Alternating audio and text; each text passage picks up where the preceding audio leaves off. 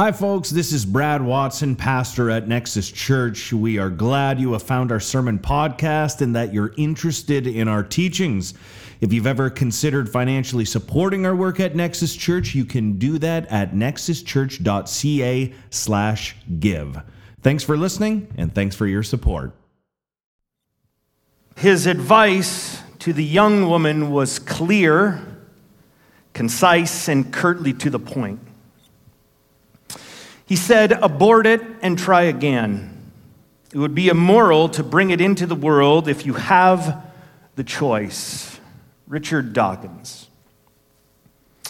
Now, we've all heard plenty of questions and debates around whether it's immoral to have an abortion. And uh, this debate, of course, has only accelerated since the U.S. Supreme Court overturned Roe v. Wade and since some states in America have introduced some rather draconian legislation.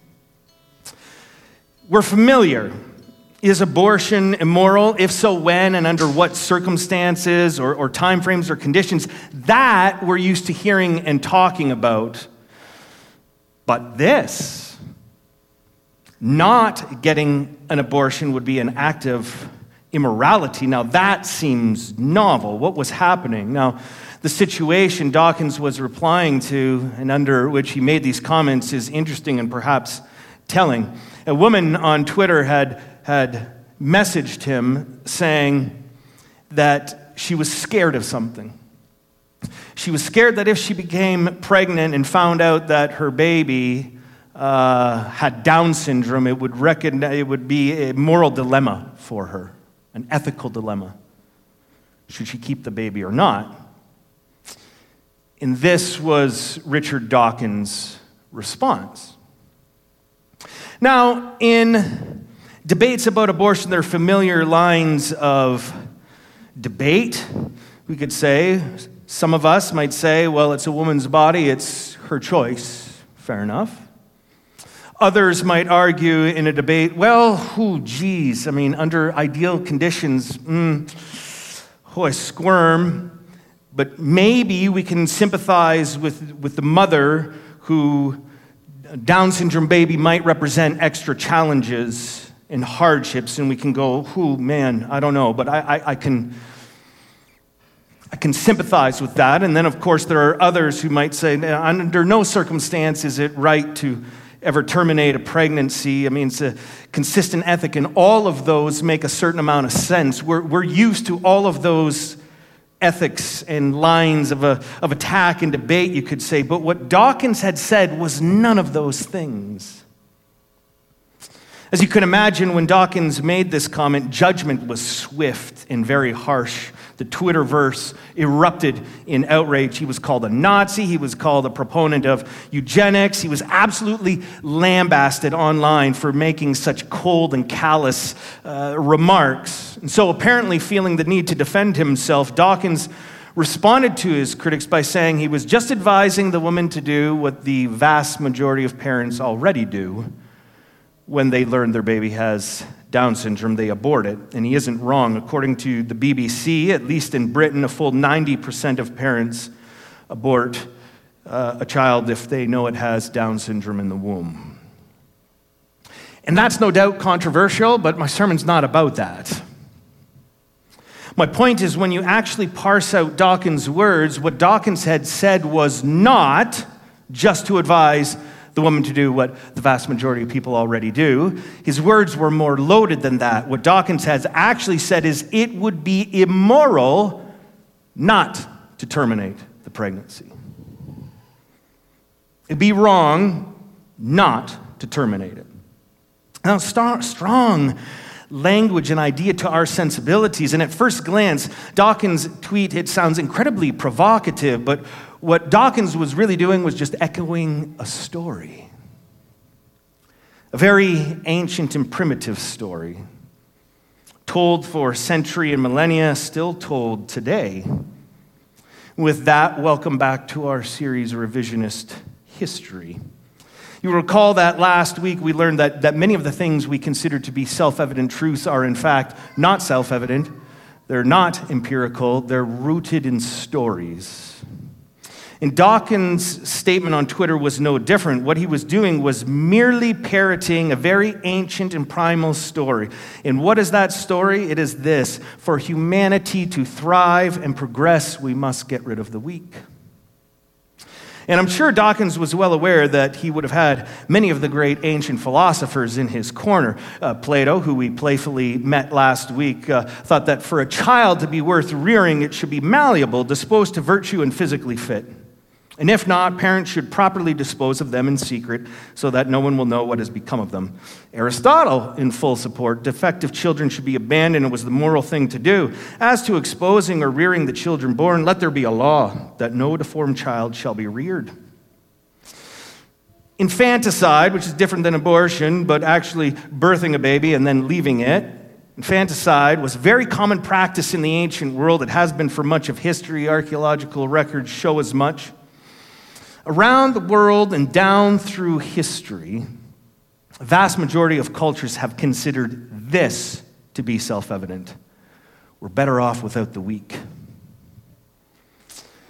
And yet, my guess is this morning, everything inside of us is screaming, no, no.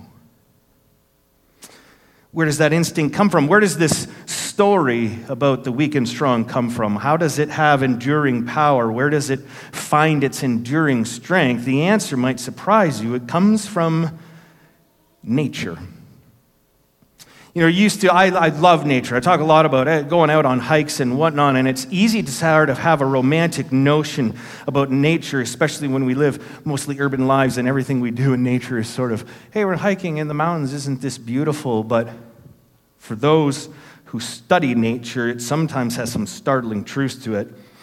And a couple weeks ago, I was walking through Kitchener Library and walking through, and I come across this book right here. It's coming. It, a book, yeah, a book. Huh, all right. Never mind. I come across this book by Werner Herzog and it's called Every Man for Himself and God Against All. I was like, oh man, I love the sound of that. That's like the greatest title ever. It would be so impactful right now. Wouldn't it help if we could see the book? Anyway, oh well.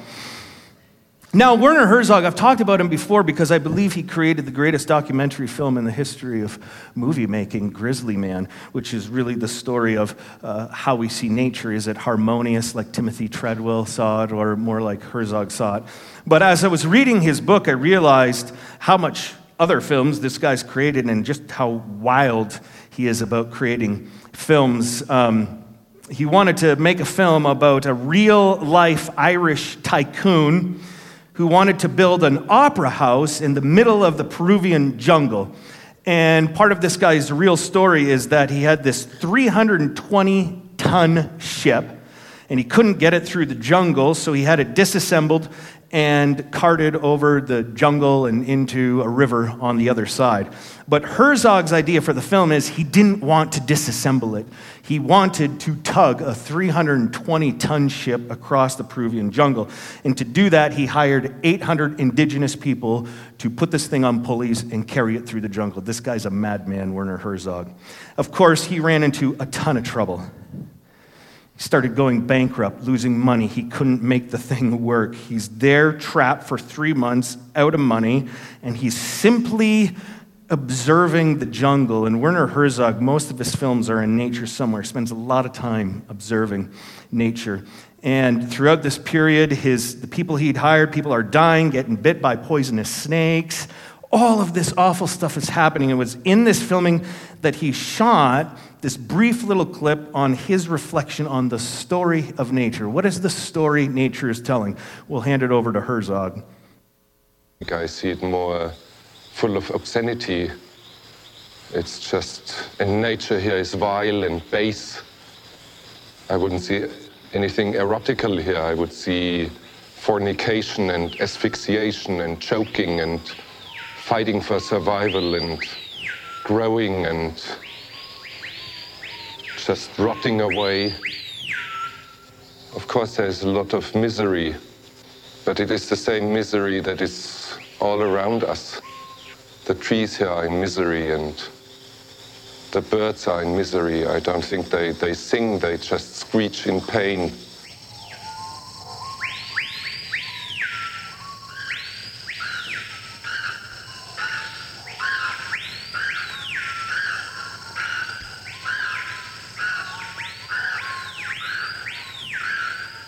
taking a close look at, at what's around us, there, there is some sort of a harmony. It is harmony of overwhelming and collective murder.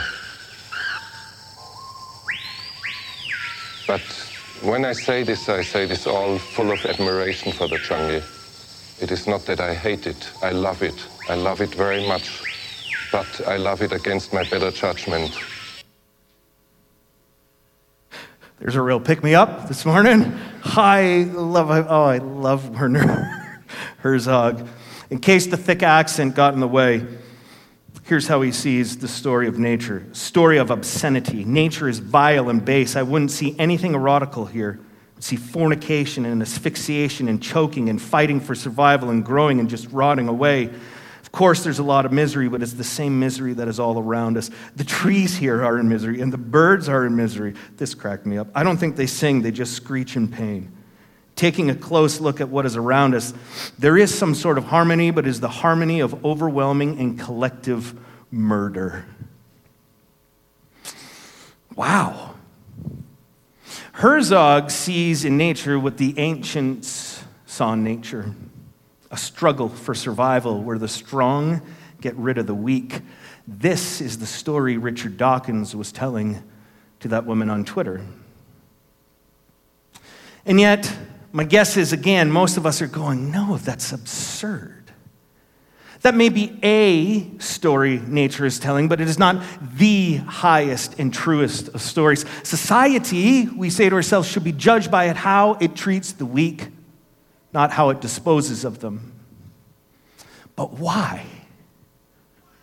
Why, when for the vast majority of history the world considered it to be the law of nature, a moral imperative to rid ourselves of the weak, why do we think so differently today?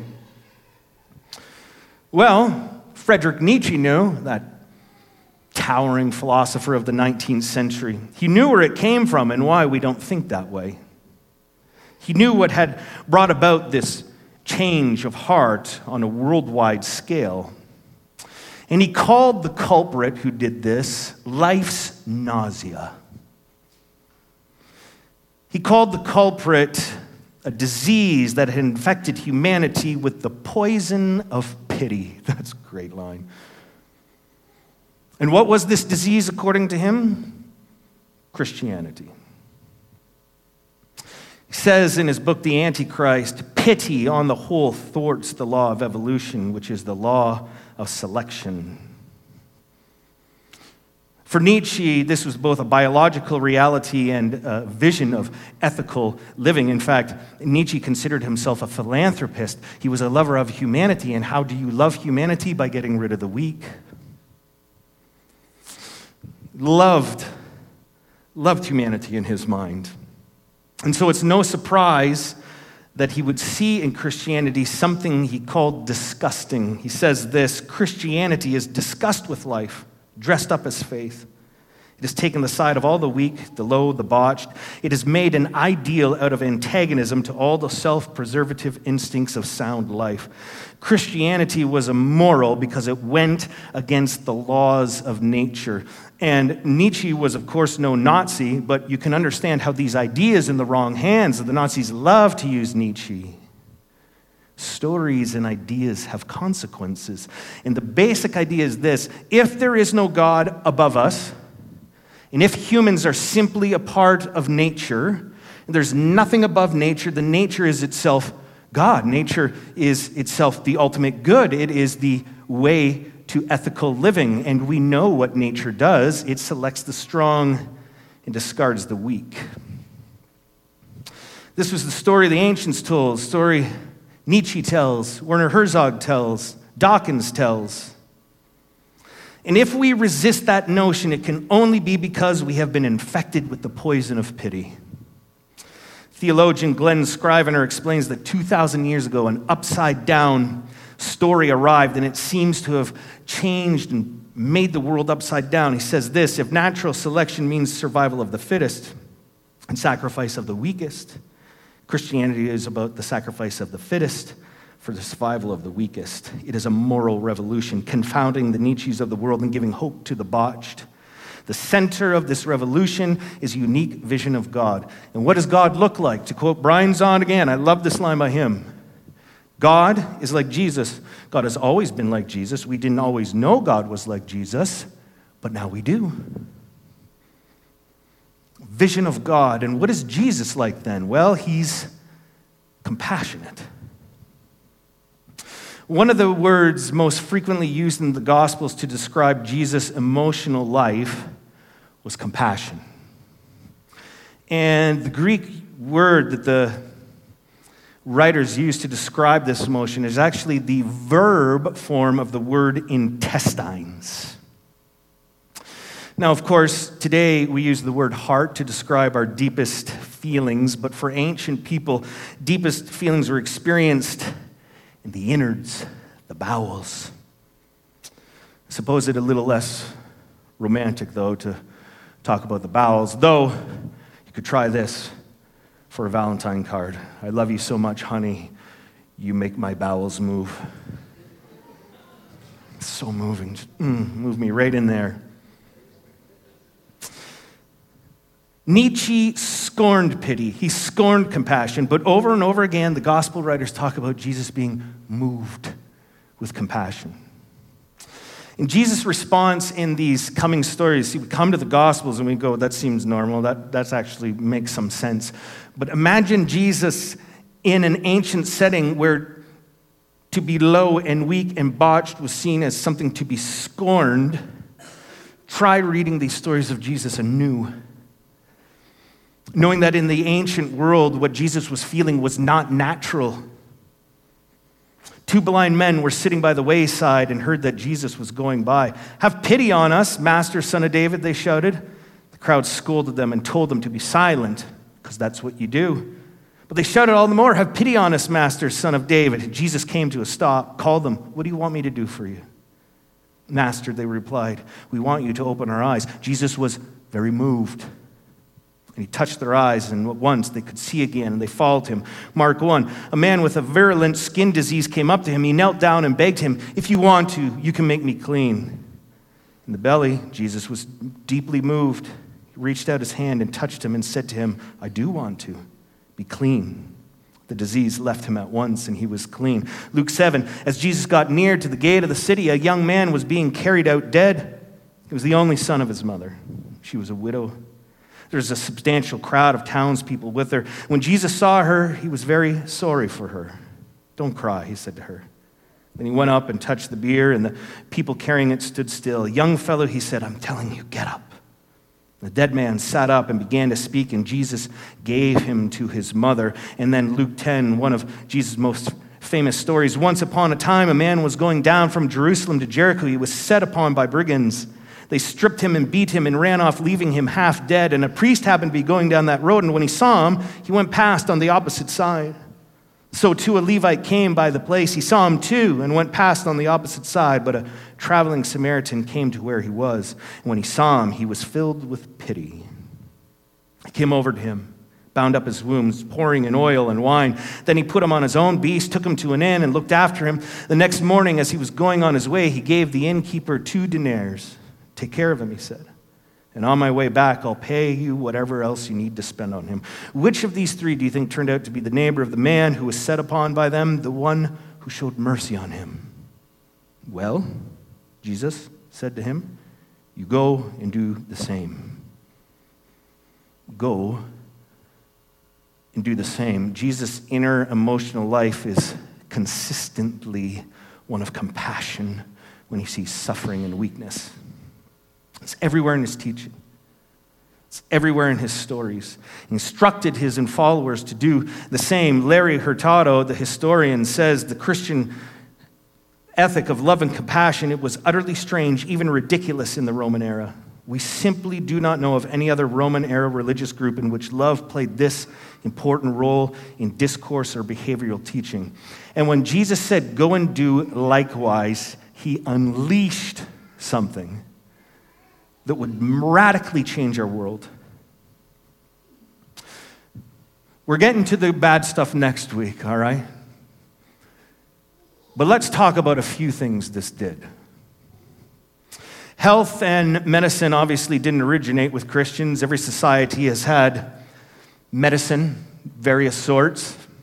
Was mostly available to the rich and privileged, and when it was sort of given out en masse, it was usually to soldiers and slaves so that they would get back to fighting. The idea that medicine and doctors should be available to the poor, the weak, and slaves was a notion no one had thought of. But with the birth of Christianity, a new idea emerges health care for all. David Bentley Hart, in his book Atheist Delusions, he sketches out the early development that gave us hospitals, and for some of us lucky ones here in Canada, universal health care. St. Ephraim the Syrian, when the city of Edessa was ravaged by plague, established hospitals open to all who were afflicted. St. Basil the Great founded a hospital in Cappadocia with a ward set aside for the care of lepers, whom he did not disdain to nurse with his own hands. St. Benedict of Nursia opened a free infirmary at Monte Cassino and made care of the sick a paramount duty of his monks. In Rome, the Christian noblewoman and scholar St. Fabiola established the first public hospital in Western Europe, and despite her wealth and position, often ventured out into the streets personally to seek out those who needed care. St. John Chrysostom, while Patriarch of Constantinople, used his influence to fund several such institutions in the city. James William Brodman, historian, says, Come the fifth century, a cascade of hospitals. The Benedictines alone were responsible for starting 2,000 hospitals. Today, the Good Samaritan is so ingrained in us. We have things like the Red Cross, which essentially promises no matter how bad it is, no matter how awful the conflict or natural disaster is, we'll show up. Today, we assume the Good Samaritan. Incredible reversal. What else happened? Well, we all know what Rome was really famous for, right? We've all seen Russell Crowe fly, fighting in the Colosseum, gladiator. Rome is often remembered for its gladiatorial games where the weak, the botched, the slaves, the poor, the powerless were sent out to beast or to fight one another for the entertainment of Roman masses. And part of the reason early Christians ended up being persecuted themselves is because they hated these games. Marcus Felix, at the time, he launched this accusation of the early Christians You do not attend our shows, you take no part in the processions, you are not present at our public banquets, and you abhor the sacred gladiatorial games. For these crimes, Christians were considered enemies of humanity. It would take a few hundred years before Jesus' path had enough influence to overturn these, but it happened under the Christian emperor Honorius, something like that. And his changing his mind is of interest to me. This is the story. Honorius, who inherited the empire of Europe, put the stop to the gladiatorial combats which had been long held at Rome. The occasion of his doing so arose from the following circumstance. A certain man of the name Telemachus had embraced the ascetic life. He had set out from the east and for this reason had repaired to Rome. There, when the abominable spectacle was being exhibited, he went himself into the stadium and stepping down into the arena endeavored to stop the men who were wielding their weapons against one another. The spectators of the slaughter were indignant and inspired by the triad fury of the demon who delights in these bloody deeds, stoned the peacemaker to death. When the admirable emperor was informed of this, he numbered Telemachus in the number of victorious martyrs and put an end to that impious spectacle. Spiritual realities take time to be grasped by individuals and churches. They can take centuries to become rooted in our, in our culture. But of this achievement, William Leckius said, there is scarcely any reform so important in the moral history of humankind as the suppression of the gladiatorial games a feat that must be almost exclusively ascribed Christian church. But back to Dawkins. His advice to this curious woman on Twitter about it being a moral imperative to abort a baby with Down syndrome, this made a ton of sense in the Roman era. Common practice for Romans to leave, heeding Aristotle's advice, leave their babies in garbage dumps. And much like Telemachus, there was a movement within the early Christians to rescue these babies. In fact, it was a nun like Macrina. She lived in the 300s, responsible for starting welfare distribution centers, hospitals, orphanages, and daily was her practice. Every day, she would walk out to the garbage dumps of the city and rescue the abandoned babies. And over time, Valentinian I made it a law that parents have to rear their own children. Killing or abandoning your infant was outlawed. But why should it be so? There's nothing natural or self evident about that, whether it be Darwin or Himmler or Nietzsche or Herzog or the ancients, Plato and Aristotle. Why should it be so? According to the naturalist story, that is the way of the world. Humanity is best served by abandoning and getting rid of the weak. That is the natural story, and I would dare to say this to believe in care, compassion, pity, valuing the weak, sick, voiceless, or marginalized is to believe in the supernatural. There are two ways to look at this. How do we see the story of the world as a big picture? If you're a dutiful historian, you will look at the facts and no further. And so, someone like a Tom Holland would, would say this In the first century, some remarkable new values were injected into the world, into a mad and brutal world. And those values, of course, continue to shape us today. Now, these values were prefigured in the Hebrew scriptures, but something happened in the first century that these, this care, these values, it like burst the banks and suddenly started affecting everything. And a good historian would leave it there. That's what we know what happened. Something wild was injected into the first century, and slowly, you could say, like yeast in bread or a seed in the ground, these new values grew and grew and grew over time. And of course, throughout the centuries, there are seasons of drought and bad weather, but over 2,000 years, these values introduced themselves, have entirely remade the world. As a historian, you would leave it there, but I am no historian. I would interpret it this way 2,000 years ago, the God man Jesus died on the cross. And that changed the world down to the molecular level. And when Jesus rose from the dead, a new day had dawned in the world. Something truly new was at work. A new world order had emerged. And when this Jesus left his Holy Spirit in the world, the Spirit that came at Pentecost, the yeast of the kingdom, the yeast of his kingdom was put into place. And 2,000 years later, now it's slowly still growing, growing, just like Jesus said it would. Don't believe the virtues like compassion, pity, or care, I don't believe they're at all natural or innate. I actually side with Herzog on this one. The law of nature is harsh and brutal. The harmony of the world is, as Herzog says, overwhelming and collective murder. But I think at the cross, at Pentecost, the Spirit of God was unleashed and something brand new began to happen. This past summer, I took my kids to this place. Splash on in Orillia. Uh, oh Lord, just looking at it pains me. What happens is you pay money, put on a life jacket, swim out with your kids, then run around on a slippery and wobbly surface for two hours. To me, this is like a middle aged hey, do you want to injure yourself? Pay some money, here you go. And the day we went, it was pretty overcast. It wasn't that busy.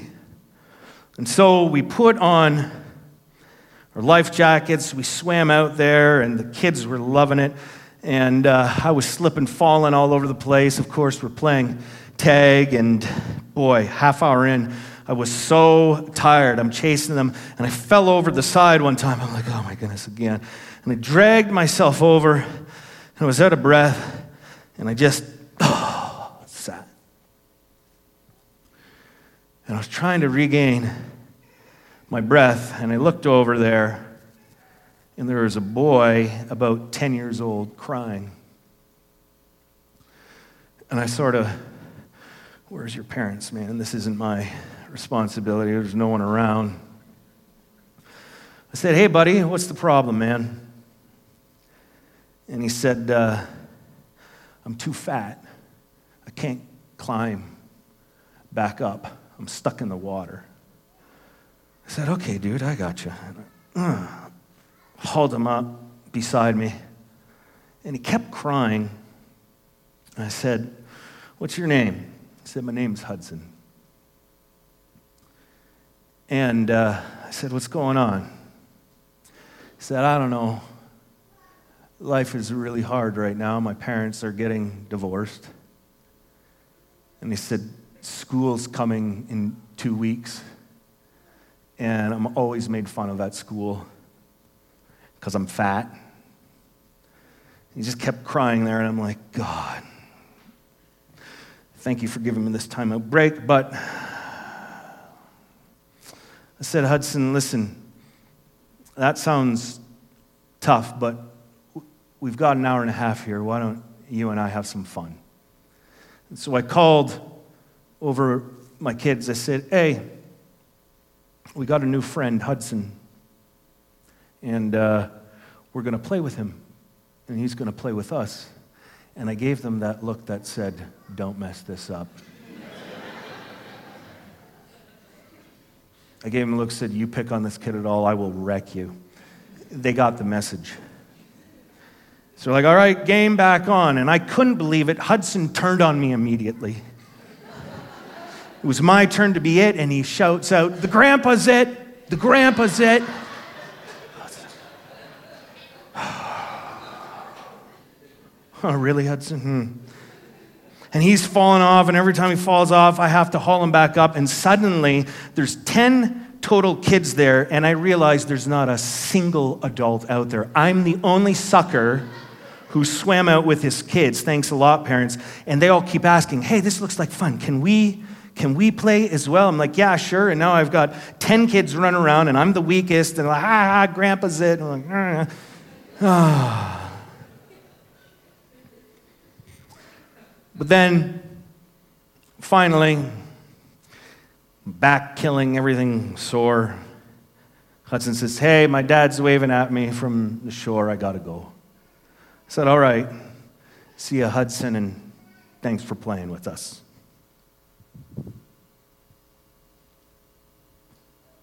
jumped in, just turned around, said, Thanks, mister. I'll never see him again, but what is this right now? Why do I get emotional? It's not natural. It's the supernatural work of God.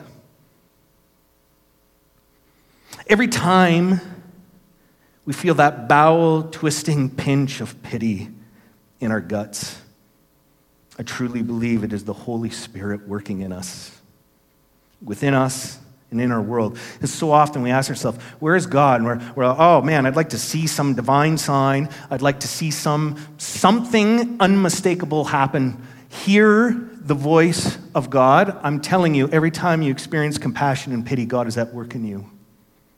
Where is God? Right there in that feeling. But every time that we, like Jesus, find ourselves moved in our gut by the suffering and weak and the overlooked in the world, it isn't natural. It's the supernatural work of God. Every time I drive by Weber in Victoria and I see that homeless encampment there and I, and I sit and I think, God, there's nothing I can do. But every time I go by, I simply say, Lord, have mercy. That's the work of God. Every time you find yourself watching the news and you go, oh, God, God, this is awful. I don't know what to do, but God, I'm praying for a ceasefire. What is that instinct? That's the work of God in our lives, calling us to be the peacemaking, divine image bearers that we are. Every time you see that person panhandling and you don't look away, but you look at them in the eye, and even if you have no change, you say, hey, even just saying, hey, that isn't natural. It's the supernatural work of God in our lives. Every time you're working at a soup kitchen and you give your entire afternoon to prepare a meal for the homeless, it isn't natural being there. It's the supernatural work of God in our lives. Every time we talk about something here this morning, the safe consumption site in Kitchener, and you're sitting here this morning going, maybe I can help with one of those needs. That's not a natural response, the supernatural work of God. And every time you find yourself confronted with the fat boy in the water named Hudson, you take the time to hear his story include him in your fun. It isn't natural. It's the supernatural work of God in our lives. And may you this morning, this week, become more aware of it.